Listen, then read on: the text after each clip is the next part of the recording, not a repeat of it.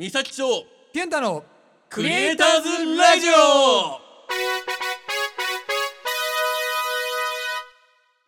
はいというわけで始まりました、えー、クリエイターズレイディオ。イエス第5回。はいお疲れ様です。はい霧のいい第5回でございます。はい。ここでは趣味やアマチュアでクリエイターやアーティストをやっている人たちへ同じくアマチュアである我々がクリエイターならではの愚痴を聞いたりですとか有益な情報を共有したりリスナーと交流したりすることを目指すラジオでございます。はーい。はーい。というわけですいません。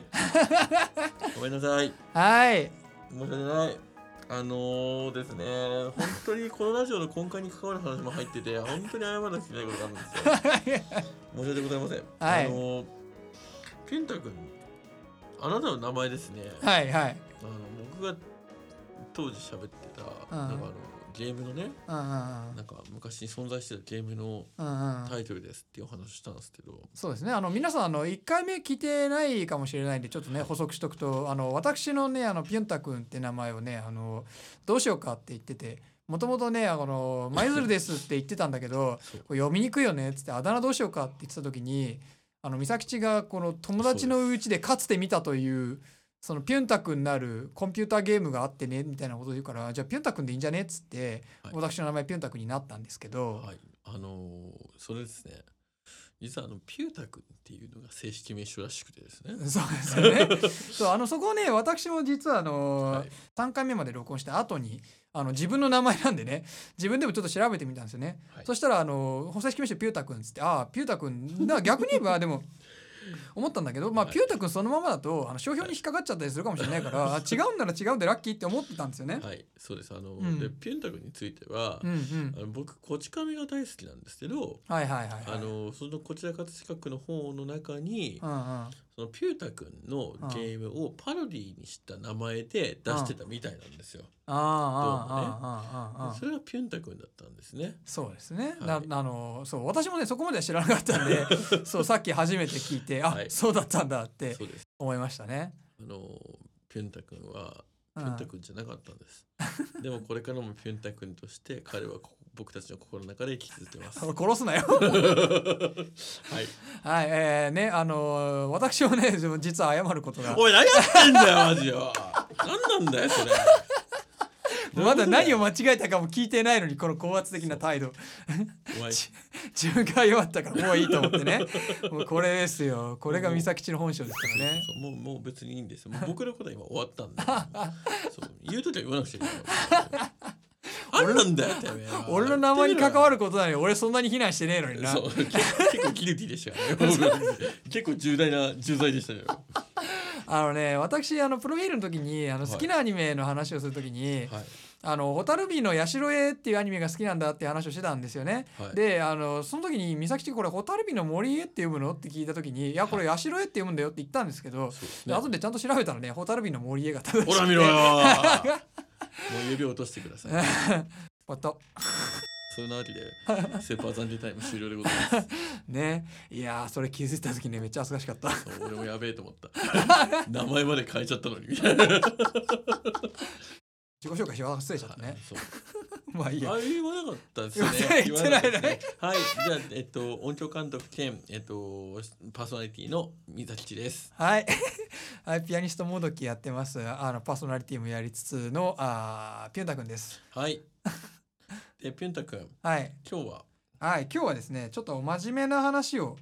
それも今までね、あの、あまりにも あまりにもクリエイターにもアーティストにも、あ、あ最近思ってるのはね、クリエイターとアーティストってやっぱあのね、あの、はい。なんだよな、パフォーマー。はい。そうパフォーマーなんかもやっぱりこういう分類入るんで、はい。あのパフォーマーも、まあ、ぜひともはい。こういう、あの支援していきたいなと思ってるんですけど、そういう人たちにこう関わってきそうな話を少ししなしなきゃいかんなと思っておりまして、あはい。の今日の話はですねあのメタバースについてちょっと話していきたいなと思ってるんですよ。何ですか？一昔前のロボットアニメですか？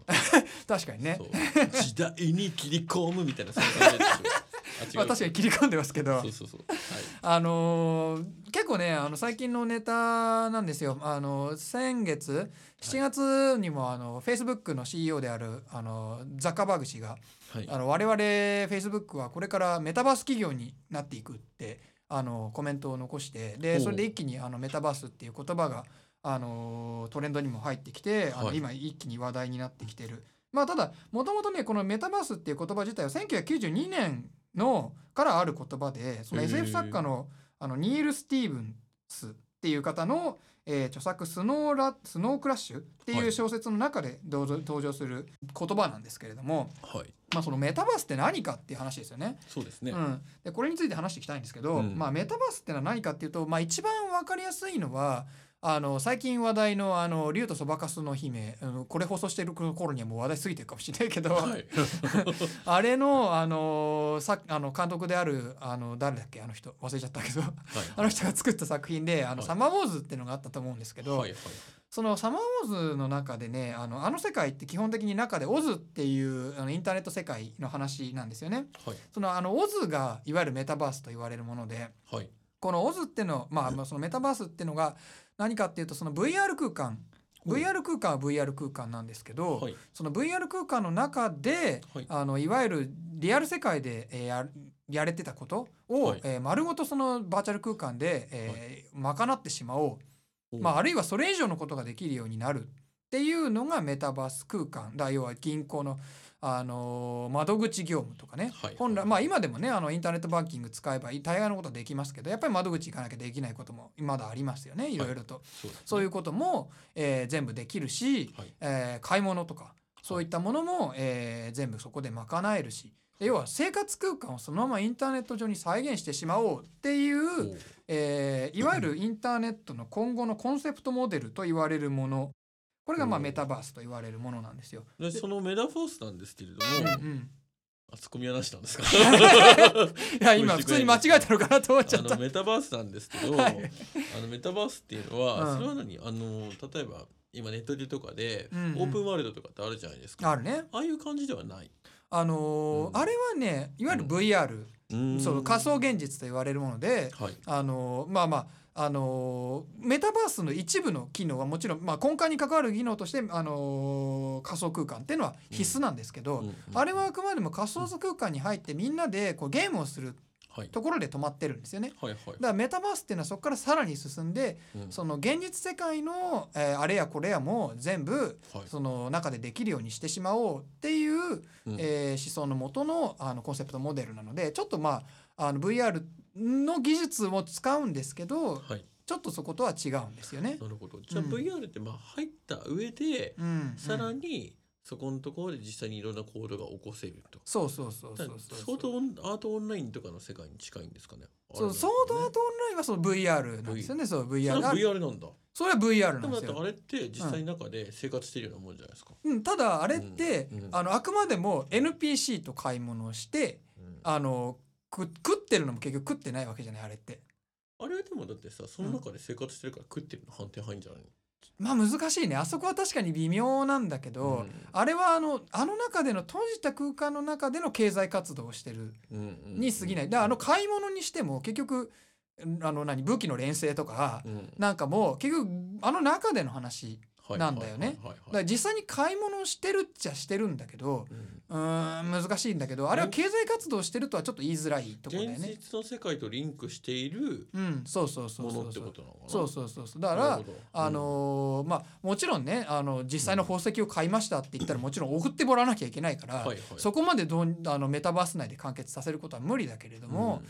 そのアート作品とかを実際に人から買うとか、はい。うん、あの映像作品とかをね、うん。だそういうのがまあ今後そのアーティストたちのに役立っていくとは思うんですけど、うん。そういったものあの現実世界の人々との売り買いでしかもそこで動くのはその現実世界の金銭に、えー紐づいた経済活動はい。にあのなっていく。っていうのが、うんまああのメタバースの世界の考え方。考え方とまでは言わないのかな。だからちょっと SAO よりはもっと開いたあれはあくまでも SAO に入ってる人だけじゃないですか。そうですね、うん。SAO っていう世界の中でって感じそうそうそうそうそう、あくまでもあのオンラインゲームをやってる人だけができる、る話、はいはい、でもメタバースっていうのはもっと社会インフラなんですよはいはいはい、だからアカウントまあその要は Google みたいな。うん。Google のアカウントを持ってる人っていうとかなり世界のほとんどの人、うん。まあほとんどの人って言ったらまだ語弊がありますよね。けどあのインターネット環境を持ってる人っていうとかなりの割合の人が Google アカウントを持ってますよね例えばね、はい Apple のアカウントでもいいですけど、はいはい。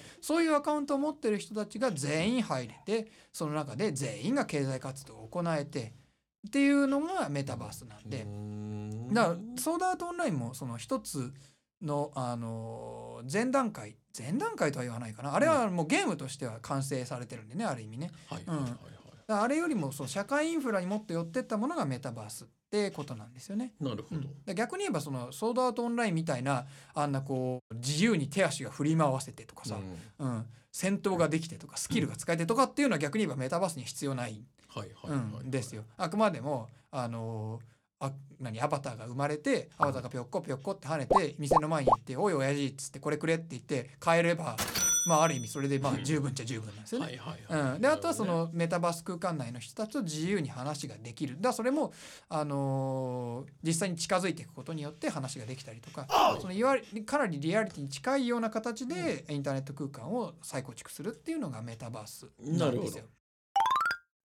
そうなんですよねやっぱりねゲーム業界とかでもそのメタバースに積極的に、あのー投資が今行われてて、もう100億200億ぐらいバンバンバンバン出してるんですよ。はいはい。そういうところにまあまあフェイスブックなんかもねそういうのやってるしはいだそれがね今後どんどん進んでいくんですけど、はいその中でねこのアーティストとか提供できる場が今どんどん減ってるじゃないですかはい。やっぱりこのコロナ禍でね。うんでそれもやっぱり今のこのご時世見てるとまあまあ1ヶ月後治ってるかって言ったらまあそれはないわけで、はいうん、その中でやっぱりねそのアーティストとかが積極的にそのバーチャル空間で自分の作ったものを、えー発信できるっていう空間として今後メタバースっていうのは、えー広がっていくと思うんですよ。はい。うん、なんで皆さんもねぜひぜひこの辺はねあの、まあ、アマチュアの人も関係なくぜひぜひこの辺知ってってくれるとねゆくゆく役に立つんじゃないかなと思って私今回あのこれを題材にしたいって言って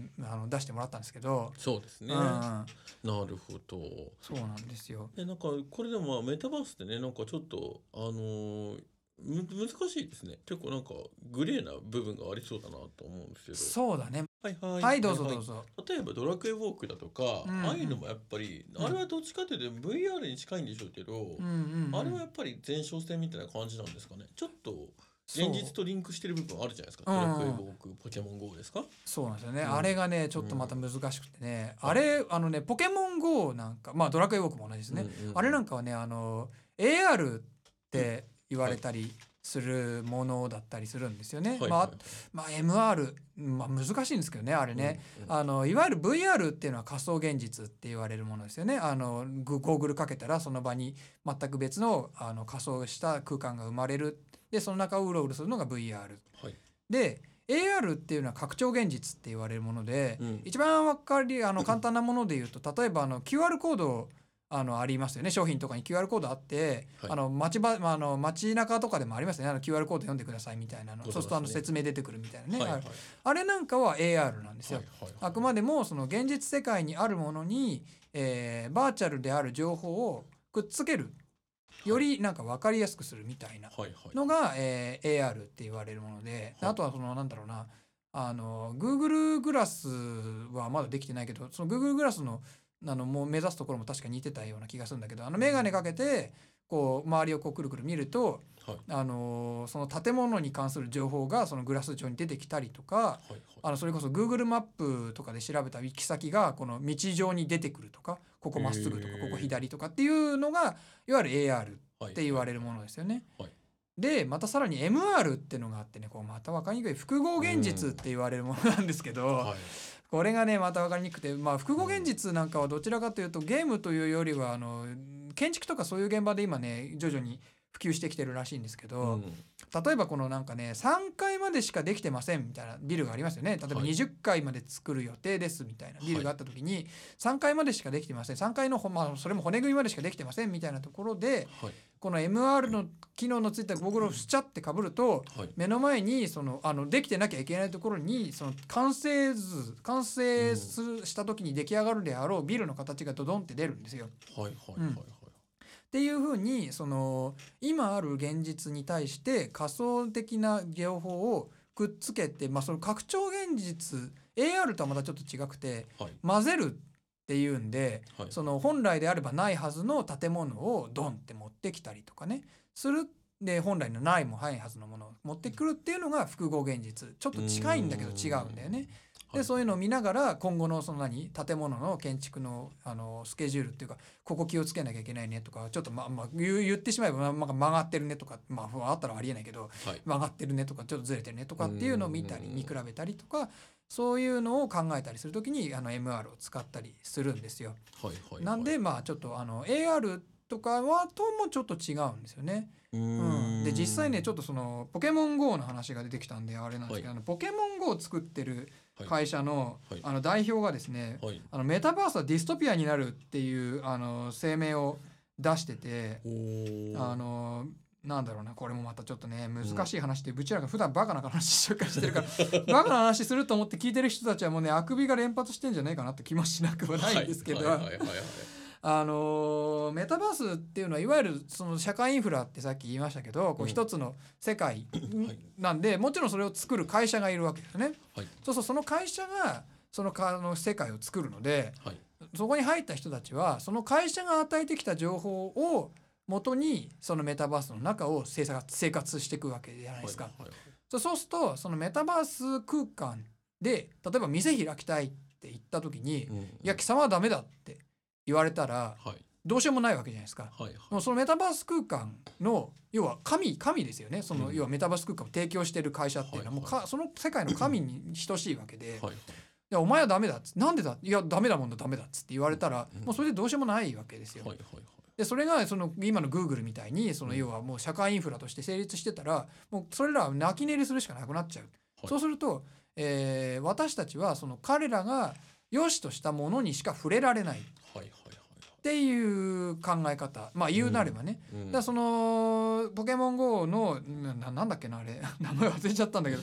あの会社のその CEO の人かなんかは、あくまでも我々はその現実にあの寄り添った形であくまでもそのああのバーチャルっていうものを、えー進化させていきたいっていうことを言ってて。実際なんかねあのーこのなんか今研究中らしいんだけどそのはいあるエリア内をこう歩いてるとうん。横をこのホログラムされたポケモンがついてくるらしいんですよ。へー。でこう実際にこうな同じポケモン GO をやってる人同士でこう、うん。あポケモン連れてるの見れてとかそれについて話せたりみたいなようなことを今開発してるらしいんですよね。だから実際にこうポケモンを連れて歩ける。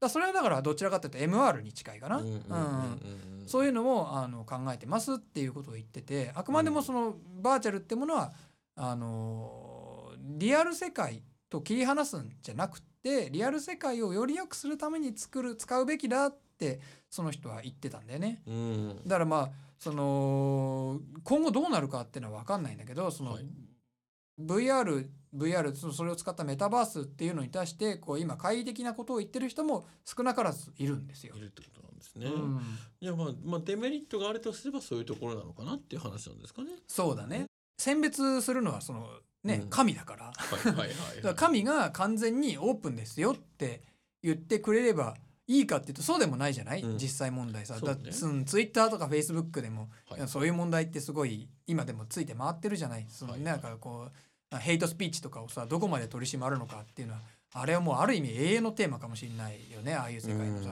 それは絶対メタバースに行っても起きるから、だから完全無法無法地ってわけにはいかない。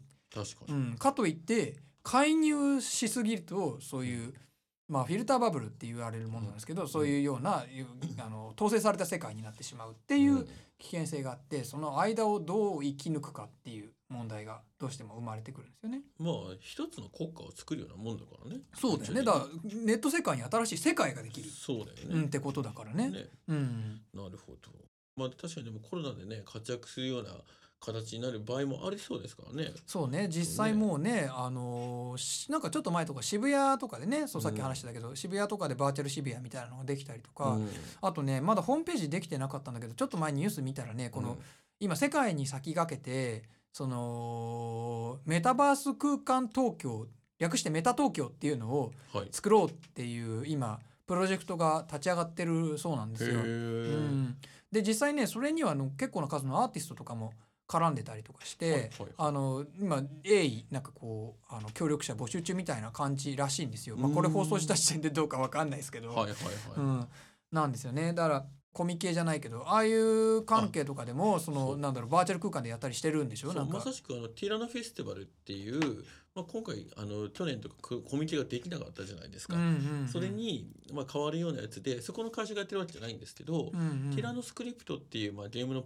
プログラムの,、まあ、あのやつがあるんですけど、うんうん。組み立てるためのソフトがあって、うんうん。それをなんか使ってゲームを作った人たちがうん。集まって出品するっていう、そういうやつがちょうどば、まあ、あれは VR かもしれないですね。どっちかっていうと。うん。まあでも中で中で買ったりできるのかな？プレイができるのか。ゲームができる。そうそうそうだからなんかあのそのバーチャル空間を歩いてって、うんうん。でそこのところのお店行ってうんうん。やるとゲームができるようになってるっていううんうん。やつだったんで、うんうん。まあ、少しずつちょっとそういうのに近づいた世界なんでしょうね。そうだよね。だからうんそのいわゆるなんだろう。それ自身がゲームなわけじゃなくてその世界の中でゲームをするんだもんね。そうそうそうそう。うん、だからそうだよね。メタバースにちょっとずつ寄ってってる感じだよね。ううん。ん。まあそうですね。だからそういう世界にやっぱり少しずつ近づきあるんでしょうね。うん、やっぱりそうそう。だまああのメタバースっていう言葉が今脚光を浴びてるけどやっぱりそういう世界を知ってる人からすれば何を今更って思う人も結構いてまあ確かにそれもわかるよね。そう話なんですよね。うん。だそれを誰誰が作るのか。だそのうん。さっき言ったようにそれが社会インフラになればうん。それを作った会社は神なので、はい。うん、それはまあね社会インフラに最初に名乗り上げたいよねって、うん。そういうのもあって多分ねこういうふうにみんな今率先して、あのー金出してるんだと思うんですけど、うん。ねえだからまあちょっとねそういった世界観が広がっていくものねちょっと楽しみですね。そうなんですよね。だはい今後はやっぱり私たち私たち、うんまあ、アーティストとかクリエイターとか、うん。うん、パフォーマーもね多分ね活用できると思うんだよね。そうだね。そのそれこそさだってあのーそのメタバース空間内にでっかいこうスクリーンを置いてうん。そこで、あのー自分は家にいて、うん。その自分の映像をこうカメラで撮って、うん。それをそのスクリーン上にな生で流しといてはい。でそこの目の前でパフォーマンスすると。でそこのスクリーンの目の前のメタバース空間上のね、うん。スクリーンの目の前に帽子かなんか置いといて、はい。あのお金入れてくださいっていう、あの形だって今後絶対出てくると思うし、まあそうですね。投げ銭システムなんてものがあるからできなくはなさそうですね。ああそうだよね。投げ銭システムなんか今でも。だから全然多分 YouTube とかではやってると思うんだよね。逆になんかアイドルとかはなんか安全になりそうですよね。ああだって確かにね。そういうとこでやって、うんねまあねいきなりまあ昔だったら俺切りつけられたとかあったじゃないですか。ありましたね。ね。そういうのあったんでやっぱりそういうところでまうん。あ安全にでかつまあおファン同士がまあ交流ファンとかまあアイドルが交流できるようになるとか、うんそういう機会も増えるかもしれないんでね。いいそうだよね。形かもしれないですよね。そうだよね。そこはまたね一つパフォーマーとしてのあの活躍の場を広げる形になるかなとは思うしはい。でクリエイターだったらそれこそその絵とかうん。そういったものを今ねあのなんていうの代替不能トークンとかっていうものがあって、N うん NFT だったかな、っっ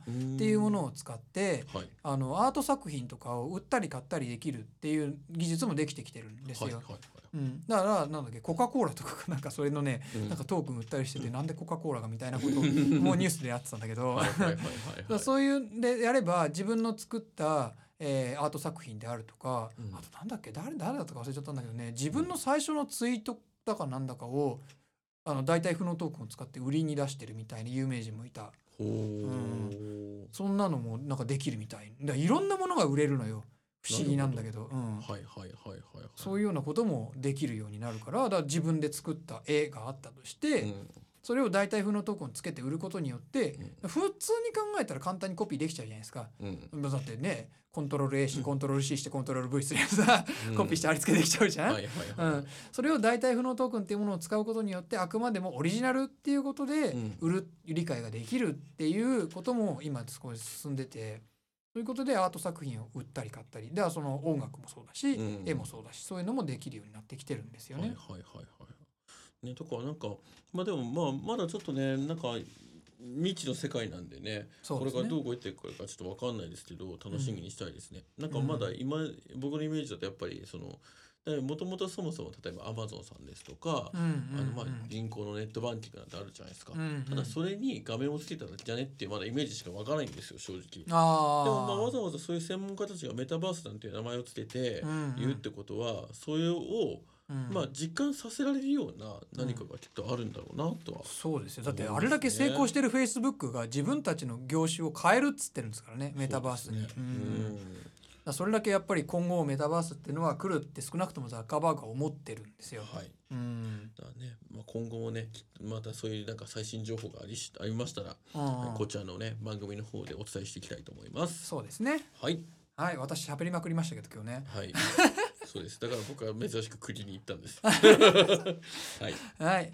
えーとじゃあ今日はこの辺りでよろしいですかね？はいはい。えーとねそしたら次回はあ第6回ですね。はいえー9月の19日、はいえー放送予定でございます。はいえー、Spotify や Podcast、はいアンカーやスタンド FM、スプーンやレックで視聴することができます。はいえースマートスピーカーなんかも良ければ使ってみてください。はい。まあなんかね うちねあのーうん。第3回目まで録音してさその後試そうと思ったらさ、はうちの Google Nest Hub がさ調子悪くなっちゃって。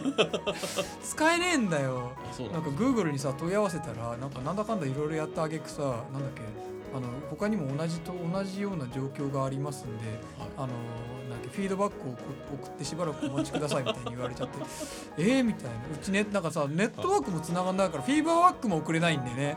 これこれ本当になんかあのなんか修正パッチ来たとして上がんのこれとかって 思ってるんですけど。まあね、なんか実際ちょっとあのスマートフィスピーカーで聞いてみたぜとか聞いてみてるぜっていう人がいたらちょっと感想などねどこかに送っていただければと思います。はい、聞けなかったら聞けないって言ってください。そしたら二度と言わないんでね。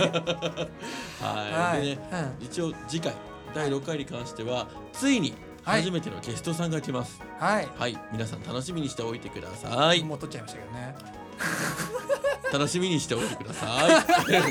はい、というわけで、はい、第6回でございました。はい、じゃあ皆さん、えー最後挨拶で締めようかと思いますけど。はい、いきますよ。はいせーの、シエーイ